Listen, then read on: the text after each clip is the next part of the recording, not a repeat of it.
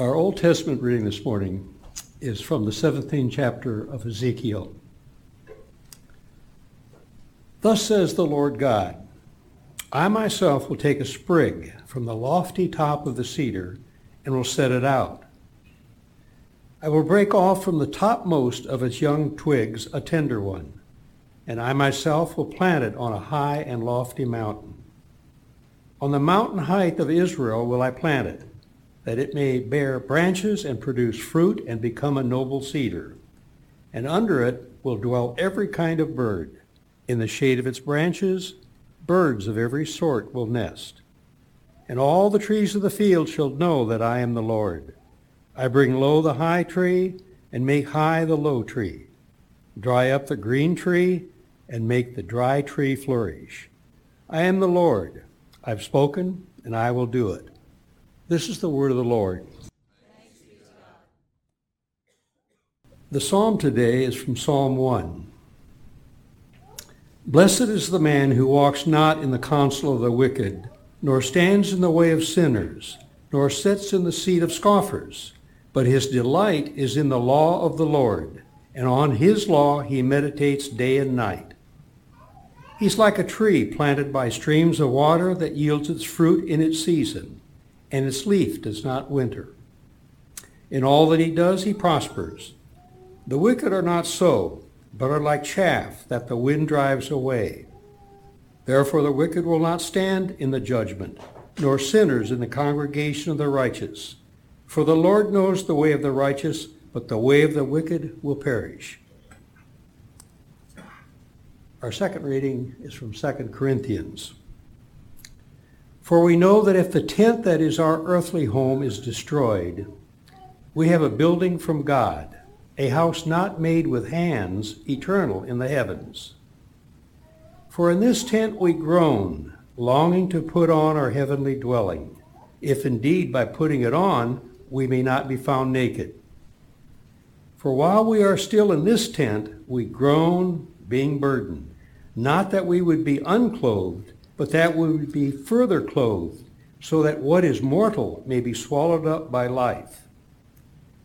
He who has prepared us for this very thing is God, who has given us the Spirit as a guarantee. So we are always of good courage. We know that while we are at home in the body, we are away from the Lord. For we walk by faith, not by sight. Yes, we are of good courage, and we would rather be away from the body and at home with the Lord. So whether we are at home or away, we make it our aim to please him. For we must all appear before the judgment seat of Christ, so that each one may receive what is due for what he has done in the body, whether good or evil. Therefore, knowing the fear of the Lord, we persuade others. But what we are is known to God, and I hope it is known also to your conscience. We are not commending ourselves to you again, but giving you cause to boast about us, so that you may be able to answer those who boast about outward appearance and not about what is in the heart. For if we are beside ourselves, it is for God. If we are in our right mind, it is for you. For the love of Christ controls us, because we've concluded this, that one has died for all, and therefore all have died. And he died for all, that those who live might no longer live for themselves, but for him who for their sake died and was raised. From now on, therefore, we regard no one according to the flesh. Even though we once regarded Christ according to the flesh, we regard him thus no longer. Therefore, if anyone is in Christ, he is a new creation. The old has passed away. Behold, the new has come. This is the word of the Lord. The Holy Gospel according to St. Mark, the fourth chapter. Jesus said, The kingdom of God you guys just turn. There you go. The kingdom of God is as if a man should scatter seed on the ground, He sleeps and rises night and day. The seed sprouts and grows. He knows not how. The earth produces by itself first the blade, then the ear, then the full blade or full ear, blade in the ear. But when the grain is ripe, at once he puts it in the sickle because the harvest has come. And he said, With what shall we compare the kingdom of God? Or what parable shall we use for it? It is like a grain of mustard seed, which when sown on the ground is the smallest of all seeds on earth. Yet when it is sown, it grows up and becomes larger than all the garden plants and puts out large branches so that the birds of the air can make nests in its shade. With many such parables he spoke the word to them as they were able to hear it. He did not speak to them without parable, but privately to his own disciples he explained everything. This is the gospel of our Lord.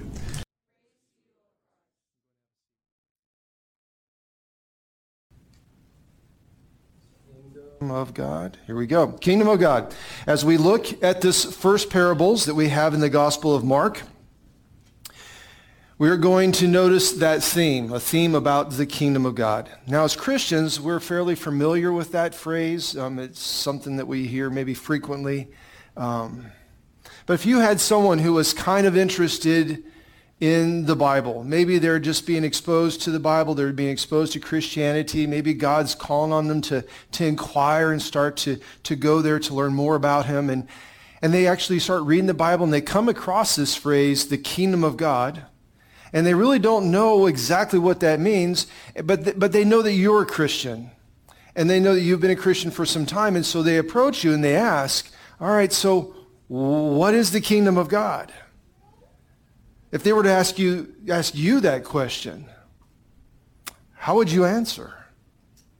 How would you answer the question, what is the kingdom of God? I'm going to pause for a second. On this morning, we passed out full sheets of paper, and on there it's kind of the outline of what we're going to do with the, the Bible time, the sermon time. If you want to follow along that way, you can. All right, so thinking about what that, the answer would be to that, I think many Christians um, would be fairly hard pressed at a moment like that to answer that question. What is the kingdom of God? How would we answer? I mean, there's, there's so much potentially to say. Where would you start? Um, what would be your starting point? What would be the foundational piece? What would be the most important pieces? And then how would you progress through there in, in a systematic and intelligent way to answer what is the kingdom of God?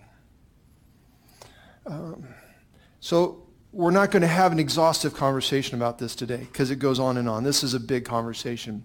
But when we're looking at the Bible lesson for today, there's some components I think is important for us, is just fundamentally to have. There's a good chance that you've all heard this, you all know this, you've all seen it. There's also a good chance that the world is not always presenting this, and if we're ever asked, this might be nice as a refresher to remember what exactly we believe about what is the kingdom of God. So the first thing that we're going to notice this morning is this. The kingdom of God is not a secret. I mean, that might not be shocking, but some might live as though they're kind of keeping it private and it's just between me and Jesus. It's not. It's not me and Jesus. It's me, Jesus, and the world, right? It's never to been a secret. In the very beginning of Mark's gospel, it's being proclaimed by, by John the Baptist. We can read in verse 3, referring to John the Baptist. He is the voice of one crying in the wilderness, and he's crying out to anybody who will listen, prepare the way of the Lord. Now that phrase is important for us because um, John was, pre, was pre, he was made for that right? He was destined for that. when he's coming into the womb, he's already being told that he's going to be the one that prepares for the king. But when he says, prepare the way of the Lord, that is how the king's herald, the, the messenger of the king, that's what they would say. The king's messenger, in their time, the king's servants would walk to the villages and the towns and the cities ahead of the king, and he would shout out over and over again, prepare for the king prepare the way of the Lord. And not the Lord so much about God, but it's like your Lord. Sometimes even in England to these days, they could say they would call them Lord. It's like, well, that's because he's kind of like a king or a prince or someone who's a leader.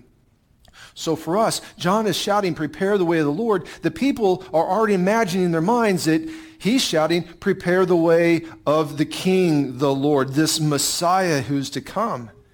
And it's this, these dreams and these possibilities of them having a Messiah and a king to set things right starts to stir in their mind. But we have this, we have a very loud and a very active messenger, John the Baptist. Prepare the way of the Lord. The kingdom, then, is not a secret. John didn't know about it, stand by the river and say, oh, someday you're going to find out and whisper it. No, he's telling everybody, get ready. The Messiah is coming. The king is coming. The second part for us when we think about the king, so it's not secret, it's not private, it's for the whole world. Second thing is, it's, it's linked. The kingdom is near and it's good. Both things. When we get to Jesus, after John is arrested by Herod, Jesus is coming out of the time of wilderness, those 40 days of fasting and praying and being tempted, and he comes out victorious and he's filled with the Spirit. And immediately when Jesus starts approaching people and talking to people, the first thing he's saying is the kingdom. In verse 14 he says, the time is fulfilled. Like in all of human history, the time is now fulfilled. The kingdom of God, this, this thing, it's at hand. It's, it's near repent and believe the gospel. Gospel means good news. So Jesus just tells us two important other features about this kingdom of God. One, it is, it is as close as your hand. It's not so far away that you can't see it, and it's not so far away that you have to walk to get it. No, it's just right here. In addition to that, he says it's good news. It's good. It's not the wrath of God coming to turn, burn you. No, it's, it's the love of God coming in Jesus to save you. And it's close. We don't know exactly what that is at this point in the gospel and how it all turns out. We're in the early chapters. But we do know that if, one, if, if we are near Jesus, then we're near the kingdom of God. And we know that if we're near Jesus, that that kingdom of God is going to be good news. So that adds to understanding the kingdom. Third part, the kingdom of God will be different than our expectations. Just know that from the front. We can learn this from history. We can see this in history. We can see it right now. If we were to have asked a person in the first century world around Jesus, a Jewish person at that time, what is the kingdom of God going to be like or like? We would have heard some very specific things. Now, there might have been some additional things depending on who you're talking to, but most people would have had these core things think in their mind when thinking about the Messiah, the new king of their land promised by God. First, the kingdom of God will have this. God will be the sole and authoritative king. He rules from heaven. That is where the rule takes place. And he might have a, a, a, place on earth where he's linked to and, and, and he might call like the temple space for him to be worshiped and, ex, and shown to the world. But to be sure, the kingdom of God starts with the divinity, this God that is in heaven, and he's the sole authority starts with that. Then from there, from their history, they would have expected a divinely inspired human being, much like Moses, if you will, or David or Solomon, someone inspired king that will govern his nation on his behalf. This king will, should not govern on his own or according to whatever world pressures there are. No, this king will govern as God the Father in heaven dictates, as the king dictates. So the earthly king is just to reflect what the divine king speaks. And then they would also imagine that this would be a theocracy, right? A godocracy, a God government. And then this God, God government would then help manage all of it because it gets wide when you get millions and billions of people. And then on top of that, the people of first century would have imagined this. Some sort of a, of a military that's going to ensure the kingdom security and the kingdom expansion because there's always enemies to the kingdom. And so there would have been a military to help protect that. That's what they would have said. They would have answered that because at that time they were captives of Rome and the Roman army occupied their lands. They were not free people. They were an occupied people. And they were expecting and hoping that this messianic king, the one that now they're hoping that John's going to talk about and what's going to happen, that this king would liberate them from this, these oppressors from distant lands. And that this messianic king would lead Israel to be a premier nation again of all nations. And that they were just going to be blessed. You know, the people would just be blessed as, as residents of the Lord's world, Lord's kingdom. Now, the catch to that is that's what the first century people are, are hoping for and thinking about. What Jesus presents them is going to be radically different. Different expectations. And now, as far as us today, who knows what modern day Christians would expect? If you were to ask us, what do you think the kingdom of God will be like? Some Christians might start talking about an emphasis of a sin-free world where everyone lives in purity and worships God in harmony, right? That might be their idea of the kingdom of God. And some of us might answer with something about the, the kingdom of God to come that will be a perfect heaven to come. But regardless of first century, everything in the middle, and today, from what I've read and what I've experienced, I would bet just about everything that the kingdom of God will be greater than our most enlightened dreams. Whatever we imagine the kingdom of God to be, it's going to be bigger and better and more beautiful and more profoundly loving and full of life than we'd ever dream. So God's kingdom is going to be greater than our expectations. That's another component we know about the kingdom of God. Fourth one is this if you're ever if you're ever in doubt, the, the, the words give us the answer. Kingdom of God gives us the answer. Just think about the words. Now that that that phrase kingdom of God is translated from this, he basileia tau theou, kingdom of God. So if you get basilica and stuff like that, you get that from kingdom. But first, basileia, it can it, it can make reference to an area, right? It can make reference to a land mass that's governed by the king. But Basileia also refers to, almost simultaneously, to the power and the authority and the rule of the king in that area. So kingdom is communicating a lot of pieces. For us, we'll start with the third word, God. What does that mean for us? Well, God is the king. We will affirm that. I'm not the king. You're not the king. Nothing on earth is a king. No one we vote for, no politically, socially acceptable. That is not king. God is king. He is the designer. He is the creator. God is the ruling authority of heaven and earth. He is the things of the things that we see and we can't see. God is the creator, the designer. He is the power. He is the provider and he is the judge. Now, that said, that's pretty strong and overwhelming in some ways, but we also have this. God is benevolent, and he is wise, and he's intelligent, and he's loving, and he's good beyond all understanding. He's not elected by us or directed by us. If God says this creation is to do something, creation would be smart to do it. If God says don't do something, it's his kingdom, he made it, he designed it, then we would be wise as creation not to do it. Again, God is the, the guiding authority, period. So what is the kingdom of God? We start with God, and God is the king. And then we go to the kingdom word. What is the kingdom? Well, all of creation is God's kingdom. The boundaries of this are the stars that we can't see behind the stars and the universe on the other side. I mean, this whole thing, we believe, is what God made. Everything seen and unseen. And the universe and our creation bears witness to his design. The intricacy of everything that we see in science, in the expanses of, of, of physics and biology, it reflects a designer who is, who is intelligent beyond comprehension and powerful beyond comprehension. That's his kingdom. He made it. It, it bears witness to his design. And he gifted it to us, the ones, his children, for a time and a season.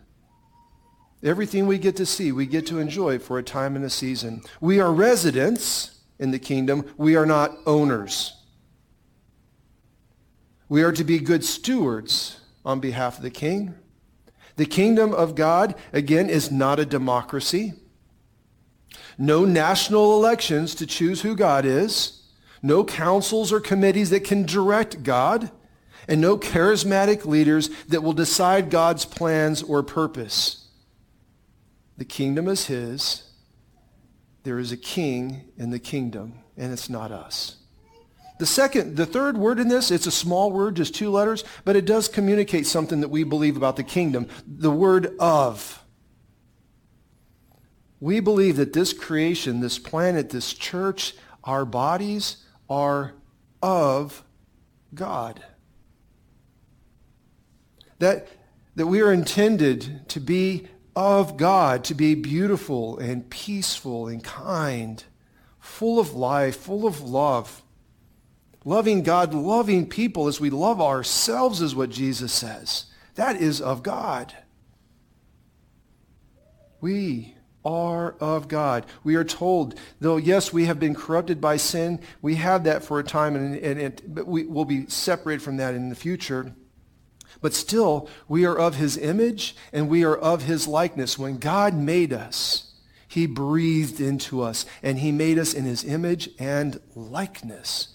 We are of God. We are not small. We are not insignificant. We're not ugly. We're not too great. We're not too... We are exactly what he purposed us to be, of God. So kingdom of God, those three words give us the answer to that question. But there's more. Kingdom of God, we told today, it involves us and his power. So in Mark chapter 4, we read this. The kingdom of God is as, a, is as if a man would scatter seed on the ground. He goes to sleep, he rises, he does this night and day, and then the seed sprouts. The seed grows, and he knows not how. There are still things in our scientific world that when we look at how things multiply and how things um, develop, they're myst- mysteries to us. Oh, we're very smart, and we're smarter in science than they ever were then, but we don't know it all. We're still finding out that there's little motors within little virus strands within neurological systems and impulses that are moving electrons and things around. There's motors. Who put those motors in those systems that small? God did. We don't understand it all. We're learning more. But to this point, in this parable emphasizes two components. One, that we are involved in God's kingdom. That's important. We're just not spectators. But the second part is that God retains the power, the ability, the plan, and the responsibility of his creation, not us. That can be a huge sign of relief. Sometimes we're like, oh, I'm accountable and I'm responsible for someone else's decisions whether they're good or they're bad. It's like, no, we're really not. That's between them and their Lord. We might assist them, we might counsel them, we might pray for them, but that's on them. So we read these words. For us, it's, it's curious because it doesn't work for us, but for, in, in Jesus' time, he spoke to the people who thought and believed that they, that they knew how the kingdom of God was going to be started. The people knew how it was going to be started. The people believed that they knew how it was going to be established, and they thought they knew how God was going to grow his kingdom again. They had it in their mind what that was going to be like. And Jesus is saying, no, you don't. You're thinking Messiah, military, freedom, glory, blessing, expansion, and I'm thinking so much more. So Jesus tells them in no uncertain terms that the kingdom of God is going to come in ways that you don't know. Just like how this person who sows the seed and all of a sudden starts growing, he doesn't know. Much like that, God is going to work. And you don't have to know it. It could be important for us as well. Because the people of God are simply and clearly asked to do one thing. Scatter the seed. Translated, that means the people of God are simply to share the good news of Jesus in our words and our deeds. Just share the good news and trust that God does the rest. We share the good news. We sleep, we rise, we repeat. What's that? Rinse, wash, repeat. Something like that. We, we trust God to do God's part. God will create. God will harvest. So what's the kingdom of God? A kingdom where we have been blessed with a role and a purpose, but God has all the rest of the work, the power, and the responsibility. Kingdom of God, last point for us today. This one's kind of fun. The kingdom of God put on there uncontainable. Think about this. This one is, I'll ask you a question. What if this five to 10 foot tall mustard shrub was not considered a a celebrated plant. What if this mustard plant was considered a weed? If it were a weed, then Jesus is comparing the kingdom of God to millions and billions of tiny little seeds that grow into large mustard plant weeds. I mean, this is unlike the 100-foot tall cedars of Lebanon. Nothing or grand or glorious about a 5 to 10 foot tall mustard weed plant. Now, it's a common, I've been, I looked this up, it's a common and ordinary bush. It grows everywhere around Palestine, even now, and it grows like a weed. So, God's kingdom is like small seeds of weeds that can grow everywhere and large no matter what the world does to them. Now think about this. Cover the earth with asphalt. Cover the earth with sidewalks and cement. Seeds of weeds find their way into those tiny little cracks and they grow in the middle of highways, on the sidewalks outside of buildings, in the cracks and corners along the roads. They just find a way and they grow. Poison the weeds.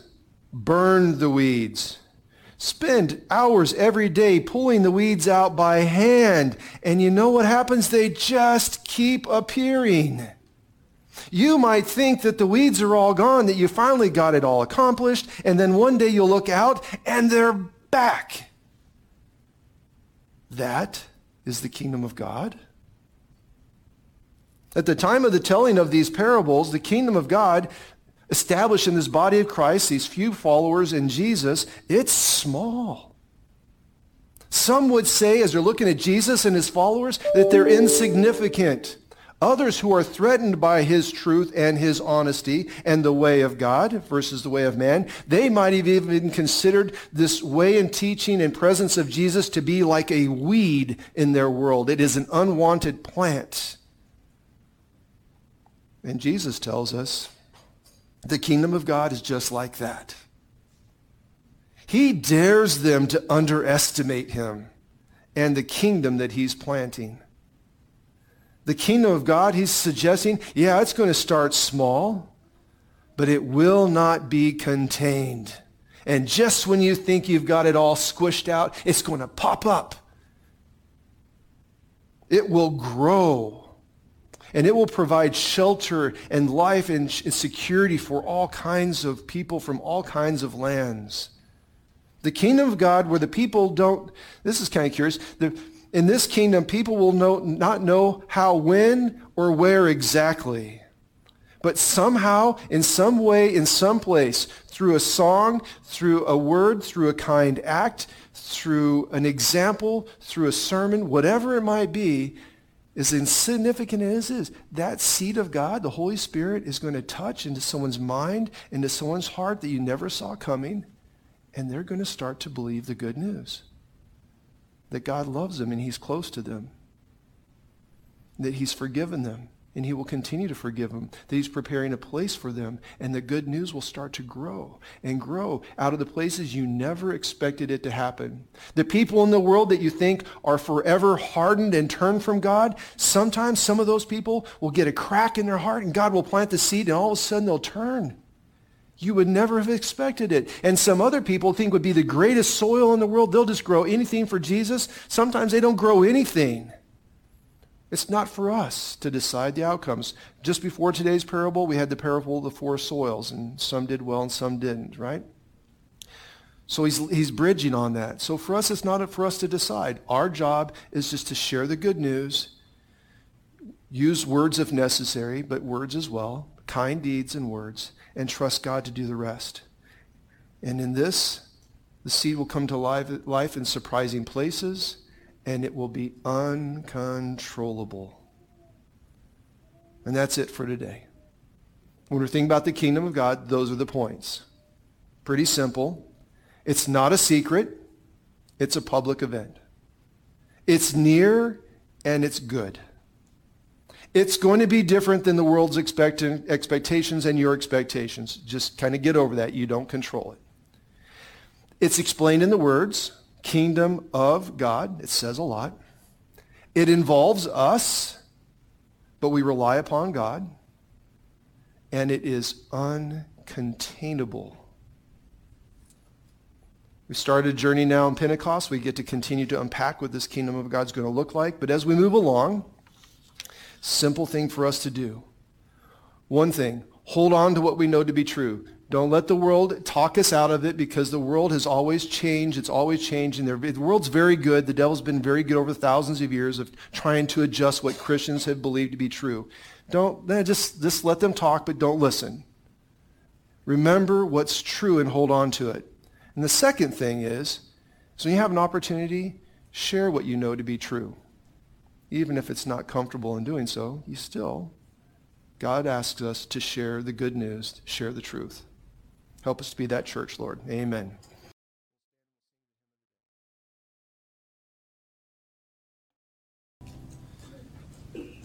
Our profession of faith using the words of the Apostles' Creed. First, do you believe in God the Father? I believe in God, the Father Almighty, creator of heaven and earth. Do you believe in Jesus Christ, the Son of God? I believe in Jesus Christ, his only Son, our Lord. He was conceived by the power of the Holy Spirit and born of the Virgin Mary. He suffered under Pontius Pilate, was crucified, died, and was buried. He descended into hell. On the third day he rose again. He ascended into heaven and is seated at the right hand of the Father. He will come again to judge the living and the dead.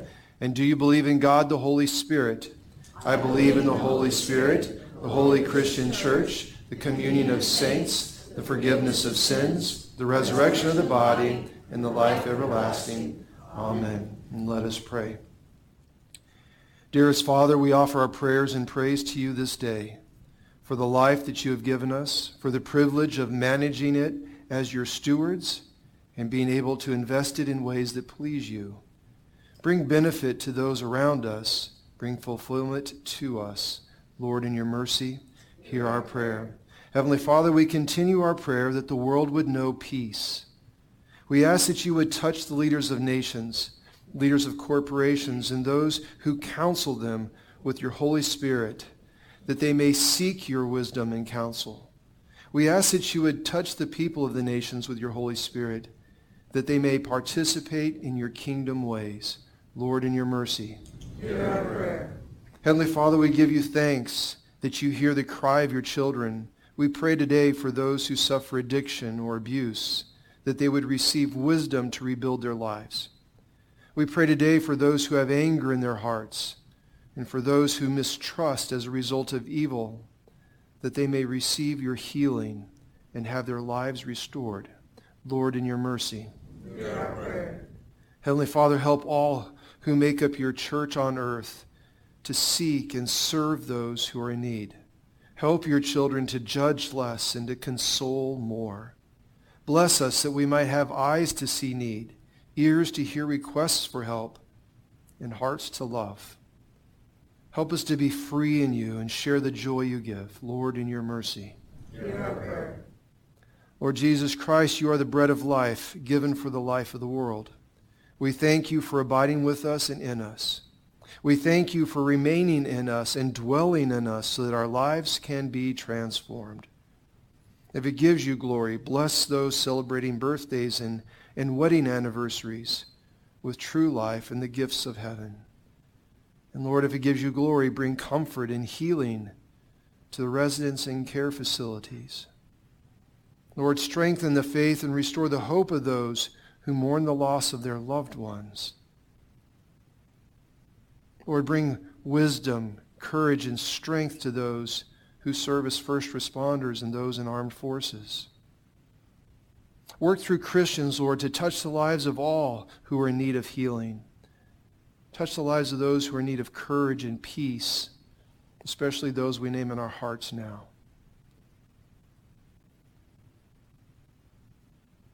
Lord, in your mercy. Into your hands, O Lord, we commend all for whom we pray. We will trust in your mercy. Through Jesus Christ our Lord. Amen.